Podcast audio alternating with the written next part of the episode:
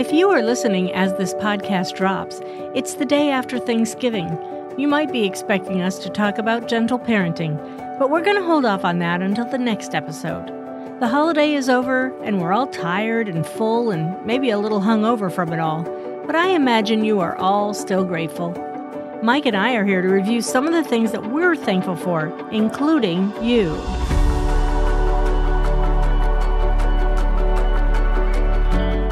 I'm Emily Morgan. And I'm Mike Morgan.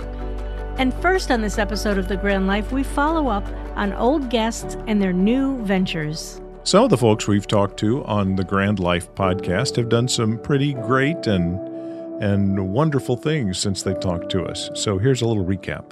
Yeah.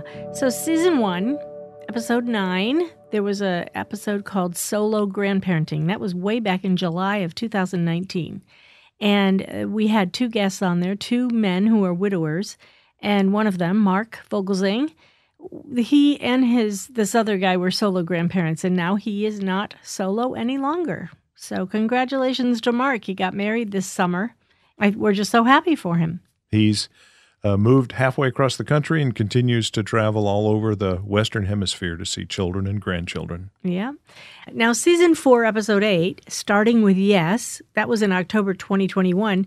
We had an author on, Paul Boynton, who has written a book called Begin with Yes, but he now has a new book out called Remember A Little Book of Courage, Comfort, and Hope.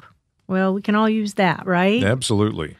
The last one, the final one, season five, episode three, is called The Power of Story Part Two.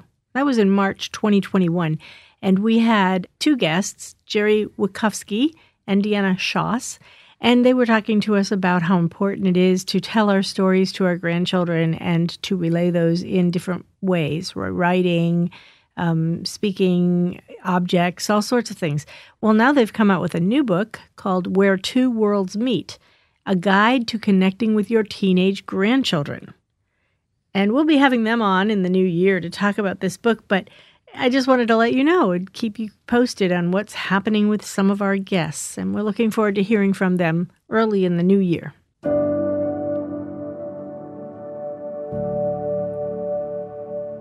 And is there anything new for us? Well, I think we have a newfound energy after taking that break that we took in the middle of the summer. And my voice is recovering, so I'm happy about that. Uh, we also, this last few months, have been doing a new format where it's conversational, conversational podcast. We're getting a lot of good feedback about that. People like it. People enjoy having you on, Mike. Yeah, I think it was probably a good decision for you to bring me into the cast. Yeah, there you go. And it does relieve me a little bit of the burden of carrying the whole show by myself. Um, and we have some new technology that I don't really understand, but Mike, you you have gotten a new little piece. What? It, it's a new kind of sound mixer that does a whole bunch of things that uh, are particular for podcast production. You know, there's a joke going around that says everybody of a certain age has a podcast. Mm-hmm. Uh, they may not have very many episodes and it may be awful to listen to, but it doesn't stop them from having a podcast. Well, this has also unleashed a whole bunch of creativity among technology manufacturers to make things that are podcast microphones and podcast mixers and podcast headphones. And so I bought a podcast mixer. Yeah, and I think it's made your life a little easier. It has. Yeah. So we're looking forward to more seasons of learning and growing. We'll see where that leads us. And we just wanted to say that we're thankful. We're thankful for all these wonderful things that have been happening, and we're thankful for our audience. So, uh, the other thing we wanted to mention, and I guess it's a day late because we're going to talk about Thanksgiving traditions, but we'll talk about the ones that we enjoy. And maybe you can incorporate these into your Thanksgiving traditions, or you could let us know what you do so we might be able to add in some new traditions. Number one is that we do family singing. Yeah. Sounds a little hokey. It does. But because you and I, and because all the kids started doing choral singing pretty early, mm-hmm. this is family singing in soprano, alto, tenor, bass parts. So mm-hmm. the challenge level is a little little higher, and sometimes there's anxiety around it. But man, the results are sure fun. It's fun, and the kids are the grandkids are starting to pick up and learn the parts, and that's even more fun to see like the eight, nine, 10, 11 year olds just kind of chiming in. Um, another tradition that which we talked about on one of our episodes was grandmother's rolls, and that's just a amazing tradition of It's homemade rolls, Yeast rolls. yeast rolls. And you know, somebody put up a meme on Facebook about I, you know, I'm going to work for three three days to get this meal together, and all the grandkids are going to do is eat all the rolls. That's all they do, and that is actually true. they are just like they just consume them. I think we're going to have to put some kind of limit so that there's actually some left for the for the other people. One of our kids said, "Why don't you just make, you know, the homemade rolls for the adults and then give the kids like Pillsbury rolls or whatever?" And I was like, "No, I can't do that. I feel like that's just a tradition I want to keep going with and, you know, when I die, I want them to talk about the rolls." And one of our children is going to step up to the challenge this year and make them. Yeah, the one who couldn't be with us. The rest of them will all be here. Um, one of the things we also do um, from far away and then we bring it all together when we're together at Thanksgiving is something we call the blessing box. And that's where we count our blessings basically through from from the time Halloween is over until we get together at Thanksgiving. We all have a box where we write down things that we're grateful for.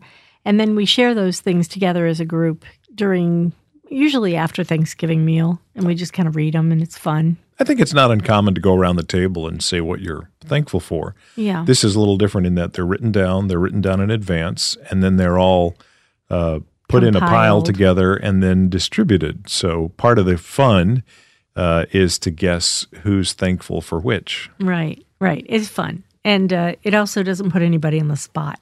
So if we have guests who are joining us for that Thanksgiving meal, we do mention that to them so they can do that ahead of time and then bring their blessings, throw them in the pile, and and then have them read out loud. Kind of fun. Um, also, the last few years we have done gingerbread houses made of Pop Tarts. And I have posted that on Facebook and on Instagram. It's gone, I mean, many, many times over, people have uh, shared that post because it's kind of a fun idea. I, I didn't want to do the gingerbread, make the homemade gingerbread, put it on a cookie sheet, have it fall apart. So I thought this Pop Tart thing was just brilliant. You just use Pop Tarts are already frosted. So basically it's just candy, the kids icing and candy and they just have so much fun. They the icing is the royal icing. It keeps everything glued together. And all the adults participate in helping the kids make it so it's not all up to me. And I just really like it and then the kids take them home or destroy them before they leave and eat all the candy. Um and the last thing I wanted to mention is that the day after Thanksgiving, as kind of a gift to me, because I do most of the cooking, we go out for lunch the day after. It's something that Mike and I treat the kids to. Um, so there'll be 17 of us going out to a lunch. And sometimes we split it up where Mike takes the guys and I take the women and we do something, you know, separately. But a couple of times, and this year, uh, it's that we went to a hibachi grill and all together. And it's really fun. Just make sure you make reservations really early. Yeah, and don't reach too far forward into the cooking area because there are knives moving quickly. yeah.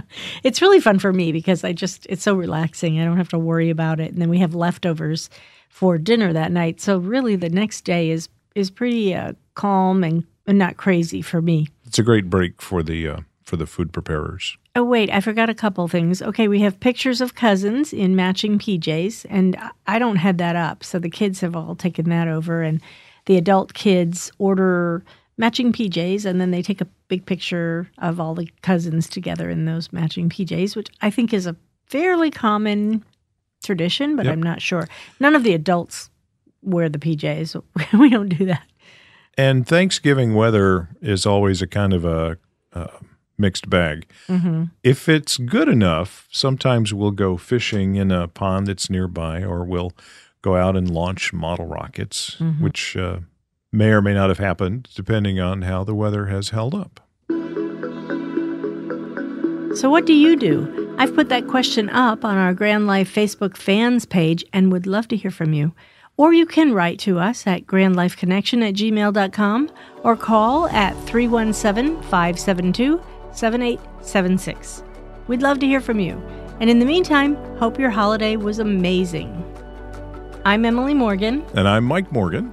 And thanks for joining us in Living the Grand Life.